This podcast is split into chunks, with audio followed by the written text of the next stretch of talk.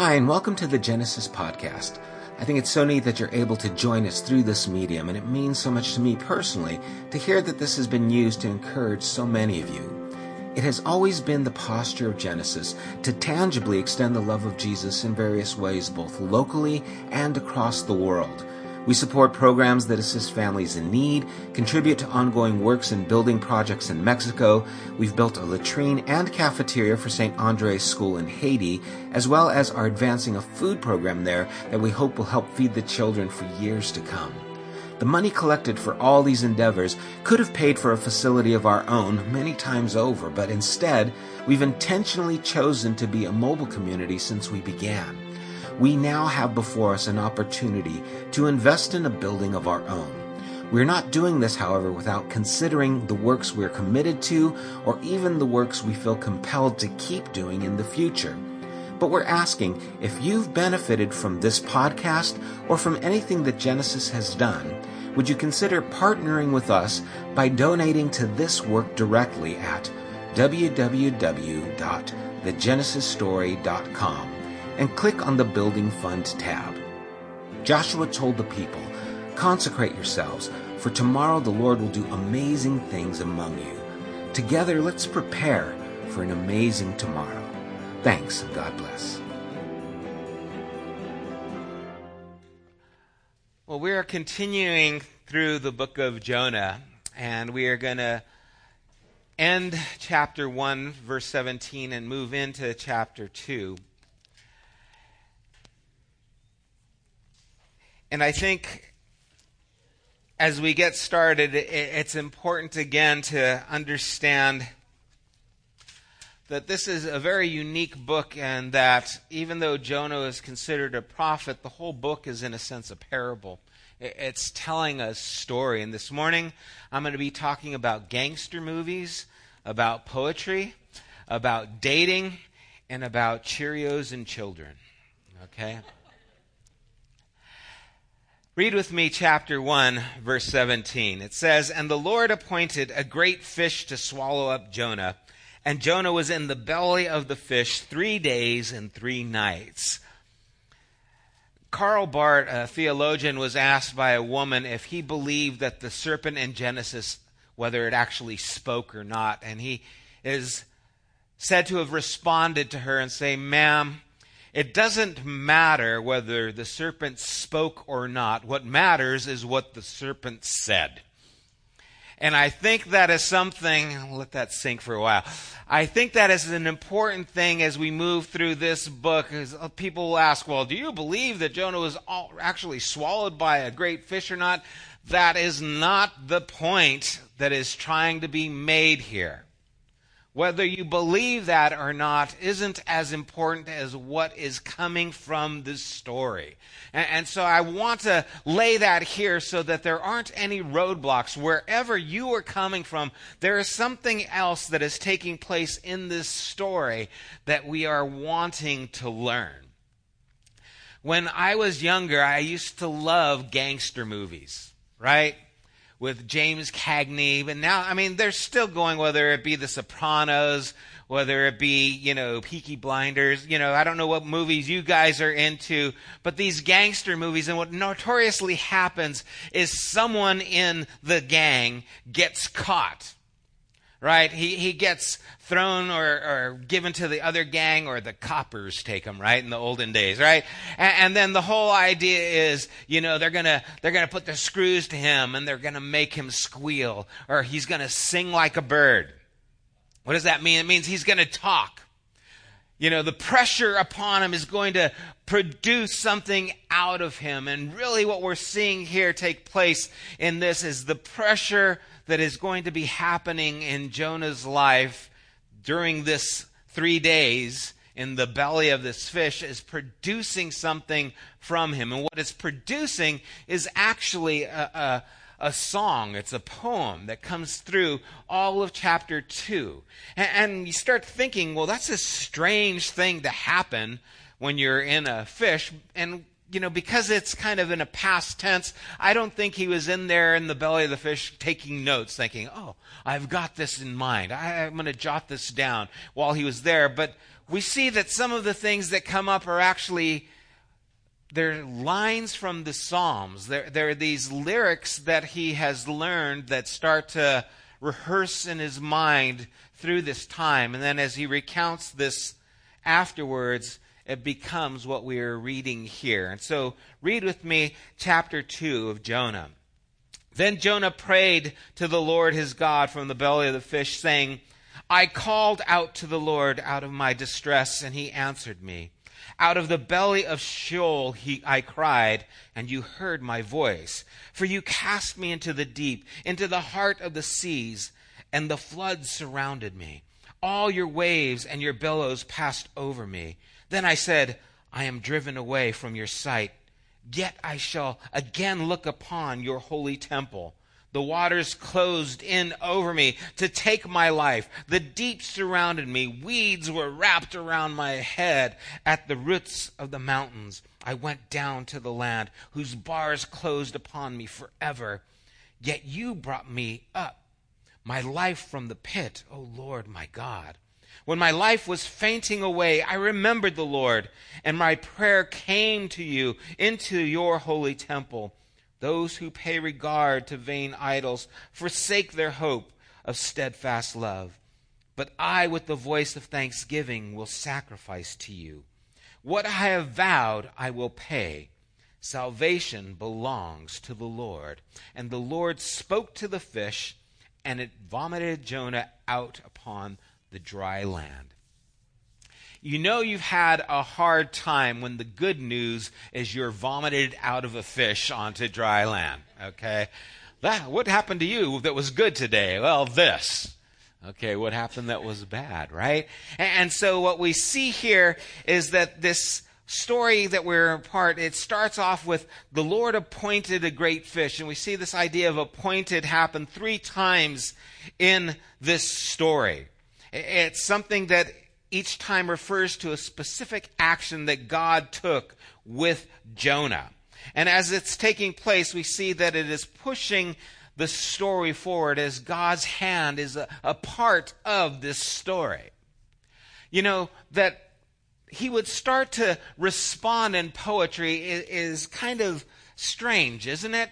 Here is this story that is so just filled with illustration and imagery, and we see that it takes form in poetry.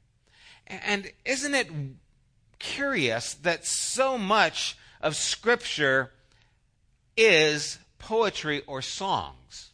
Why is that? Why would so much of the Bible unfold in songs and in poetry?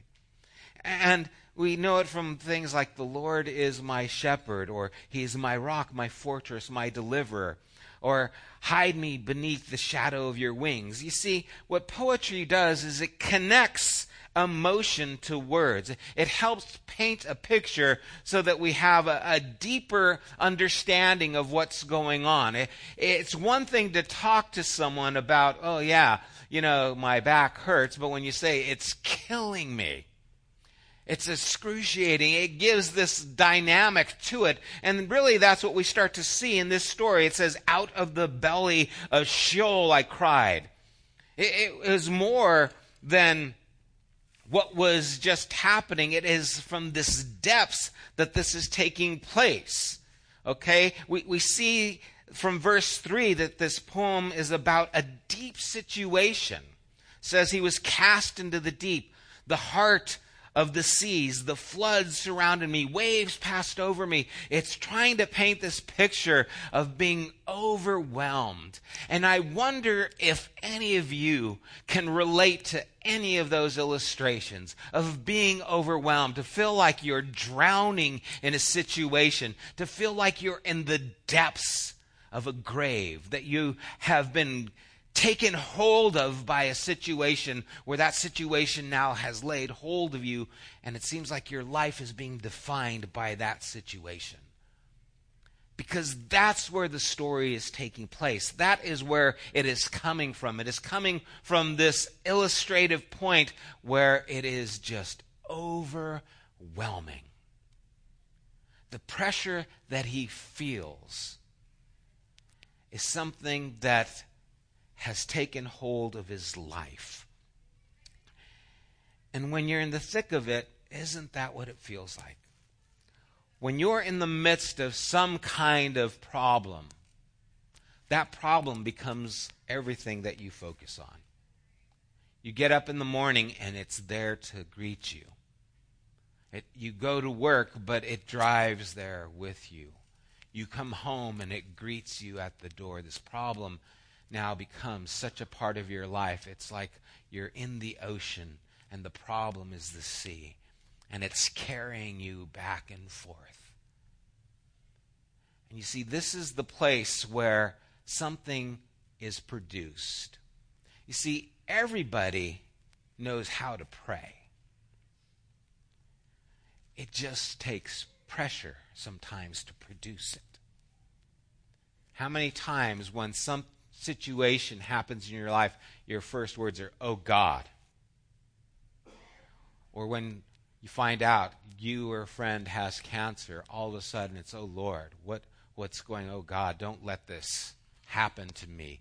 All of a sudden something starts coming from your life that was always there. It just took the pressure to bring it out for you to, in a sense, start singing like a bird. But maybe it didn't sound like singing. Maybe it sounded like squealing at first. But that's what we see taking place here with Jonah. In verse 4, he says, Then I said, I am driven away from your sight, yet shall I again look upon your holy temple.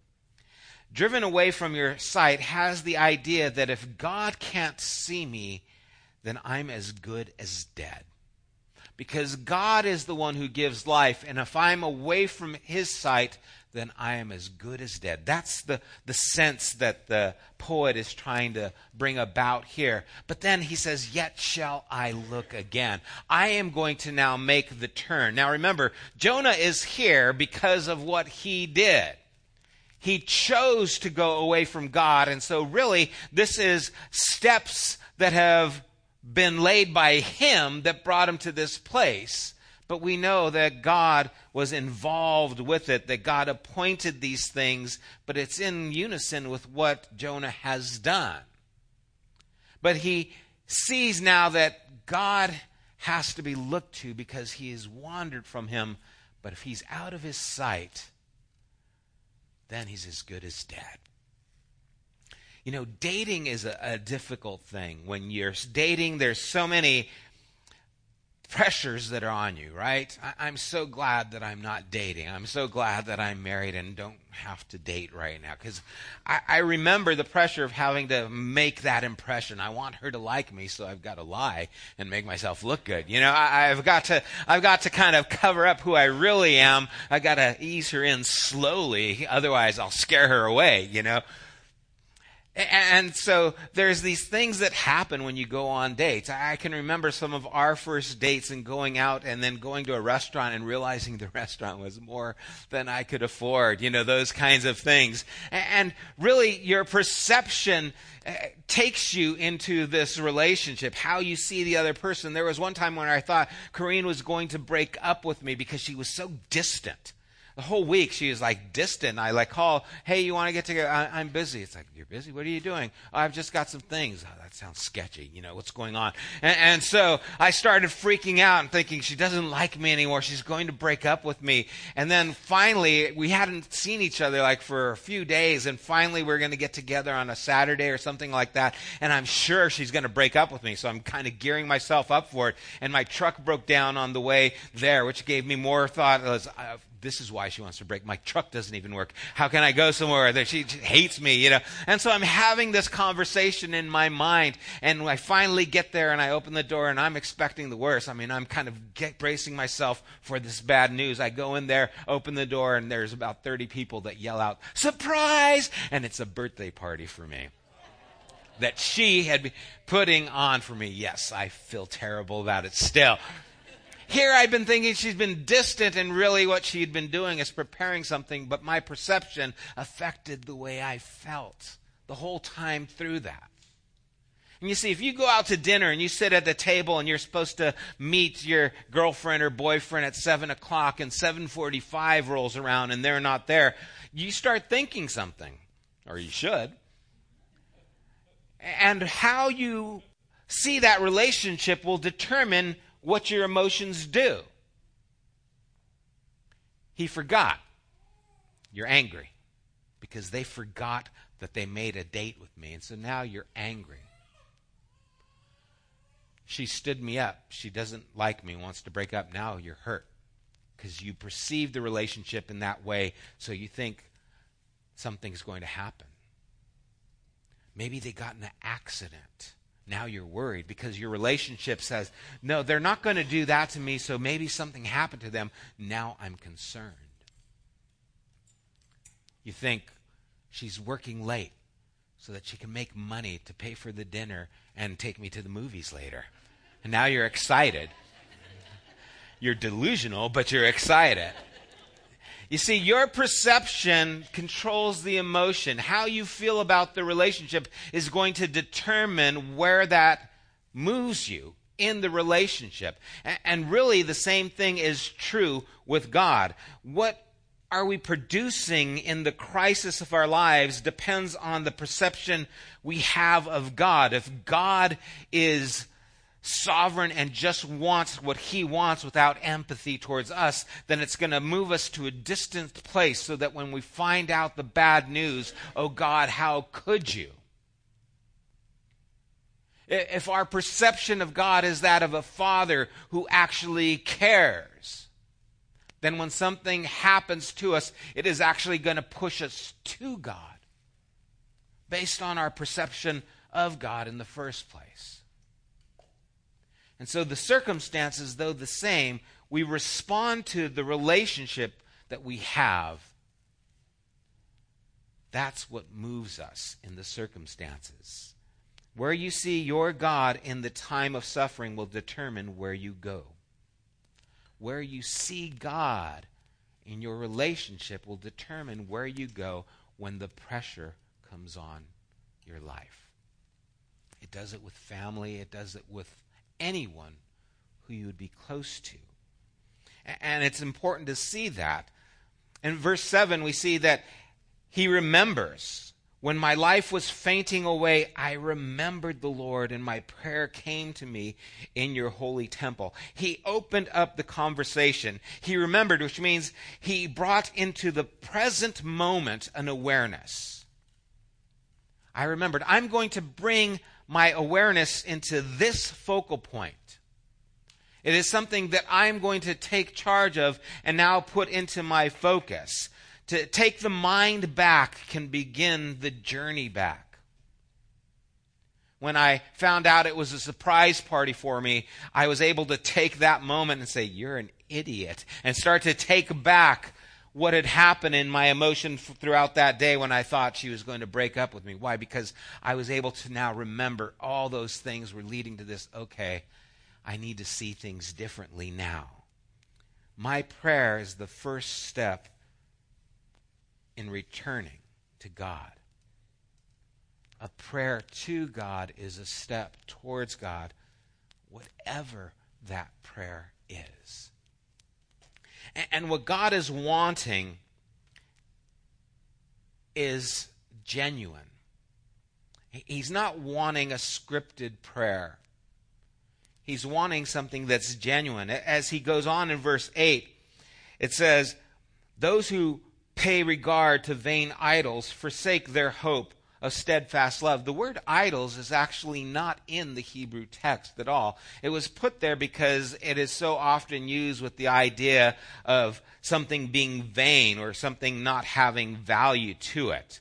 Okay, emptiness, nothingness. But it actually would be better to say an empty illusion. It could go like this Those who cling to their empty illusions forfeit the real compassion God has for them. Those who forfeit empty illusions, or those who embrace the empty illusion, forfeit the real compassion that God has for them. Sometimes we want to cling to uh, an illusion. What is the illusion? That I can actually run away from God. That's the whole point of this story. Jonah was running away from God. He found his life in a place where there was pressure. He said, Well, maybe I can look back. That was his journey back. And you see, he was clinging to an empty illusion. And by clinging to that, he had made himself feel that the presence of God was far away. And that's what happens if we hold on to that illusion.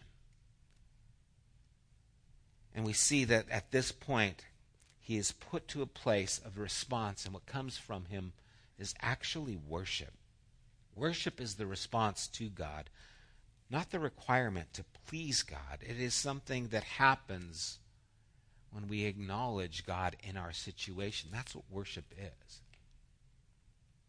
It's not necessarily some, again, beautiful sound that we're able to sing. It's not necessarily eloquent words. Some of the most powerful prayers I've heard have come from children that were just so sincere, so honest, that it just takes away all the ideas that you have that you would want to posture before God and to make him think, what, you're doing great?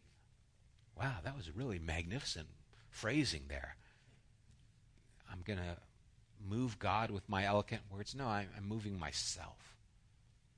And so worship is actually the response to God with what is happening. And, and remember, this is where the episode ended with the, the sailors in the last chapter, where they began to worship God, and now it's actually picking up here, but it's actually going even deeper.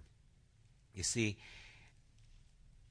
it's where Jonah's psalm starts to resolve is in this idea of, I will acknowledge you in my life. And it's important to see that, you see, Jonah wasn't being punished. He was actually being wooed by God to acknowledge that I have something good for you. When you run away from me, you are running into a place of despair. But if you will turn to me, you will find that I am there waiting for you. And, so God is trying to pull him back. Hebrews chapter 12, verse 7, it says, Endure hardship as discipline. God is treating you as children. See, the whole point of Christ coming was to give us an expression of God that we could hold on to. One of endearing, that I, am not looking at you as just, you know, meaningless. I am looking at you as a value that I will give my life for you. Greater love has no one than this. Then they would lay a life down for his friends, and I call you my friends. You see, to have this understanding of God, this perception changes how we live and how we move forward. Again, it's not God is out to make me do things and he's out to squash me with the difficulties until I praise him and do what he wants. No, it is God is loving me and when I run, I am heading down this path where it is desperate and it is lone, it is empty. And when I turn to him, then the reality of who he is and his love for me starts to become something I can embrace.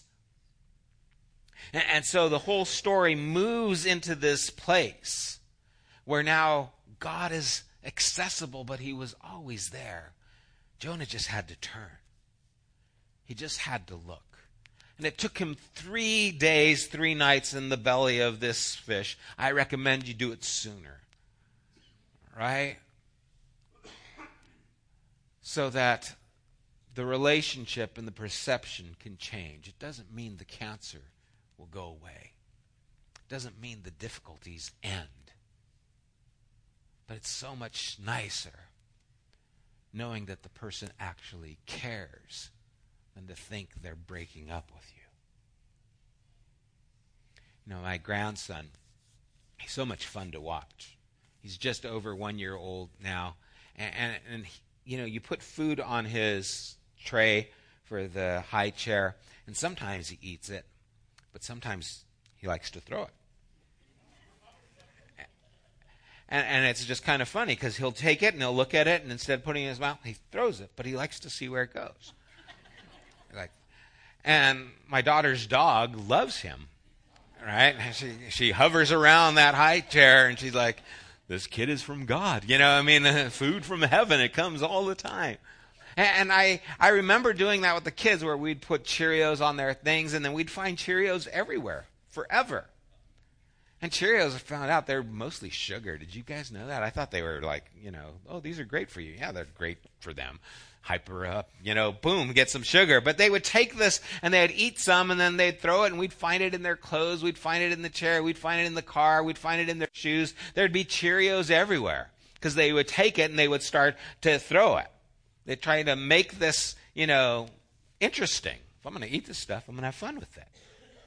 What if we still did that, right? We'd go to the restaurant.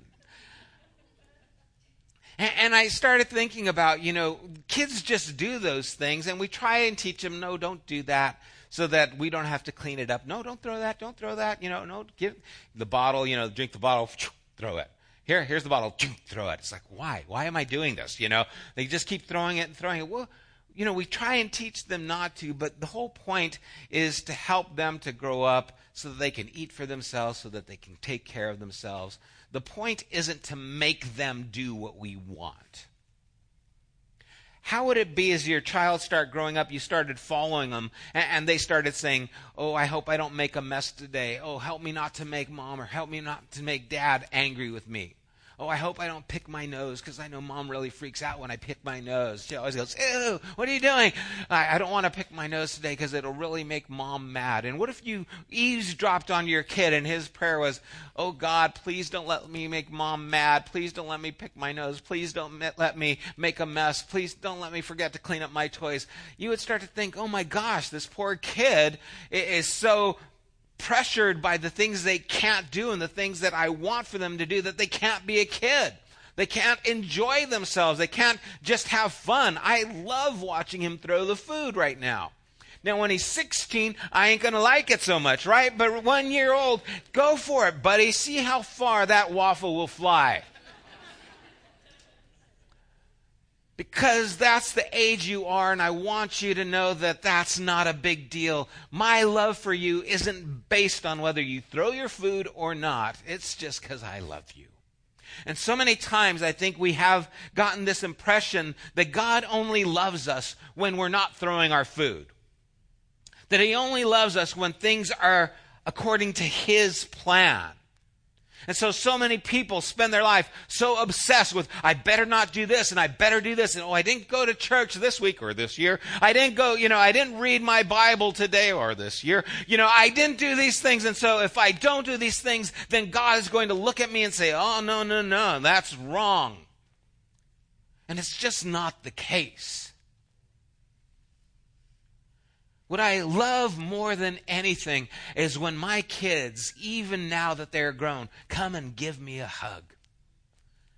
Not because I said, "Hey, I didn't get my hug today."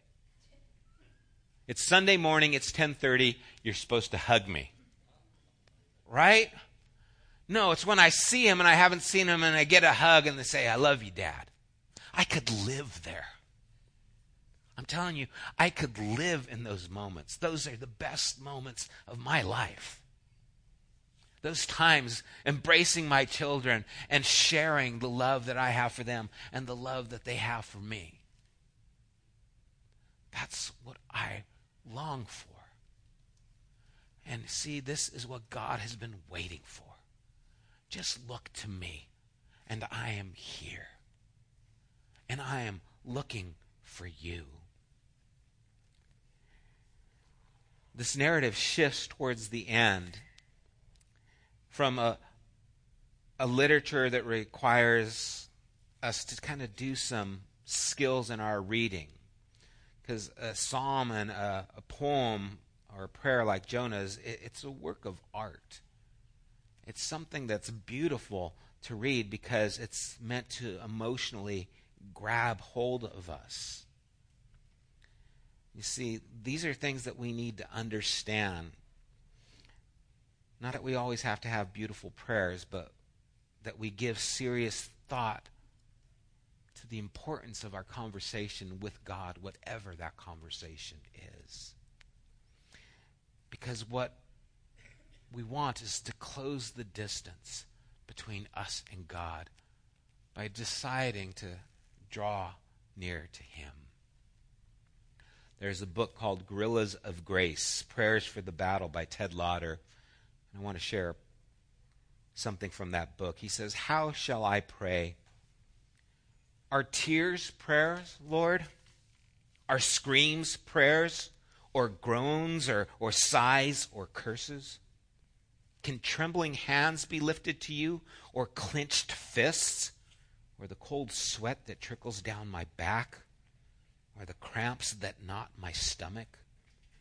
Will you accept my prayers, Lord, my real prayers, rooted in the muck and mud and rock of my life, and not just the pretty, cut flower, gracefully arranged bouquet of words?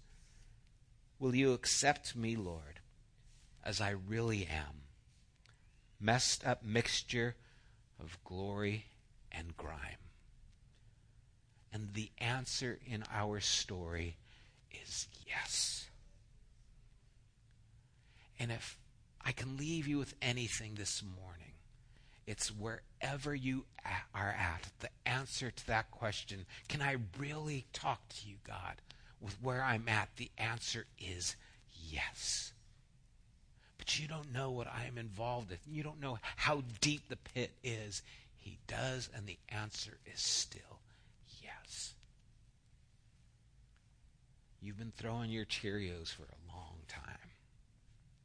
And maybe your perception has been that God wants to break up with you.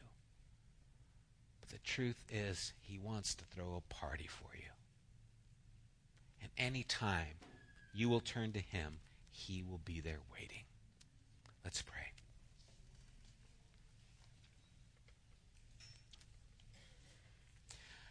Lord, help me, help us not to reduce you to a theology of do's and don'ts, rights and wrongs. Help our perception of you to be one that is accurate according to what you have displayed most clearly in Christ. And I pray, Father, for any misconceptions that we have, any perceptions of you that have been inaccurate, that have led us to conclusions that aren't true. May we let them go. May we open the door and may we be surprised of what you've been doing all along, that you haven't been punishing us, that all the squeezing in life has been causing our heart to sing. We just didn't know it. And that the words that come out are actually prayers. They're poems to you. Some of them are pretty hard and pretty broken but you hear them for what they really are. So I pray, God, that we would allow who you really are to influence our relationship with you. That we would close that distance, whatever that distance is, for our sake. In Jesus' name. Amen. You have been listening to the Genesis podcast. We invite you to join us at one of our weekly gatherings. You can find more information at www.thegenesisstory.com as well as opportunities to help financially support this podcast. Thank you for listening.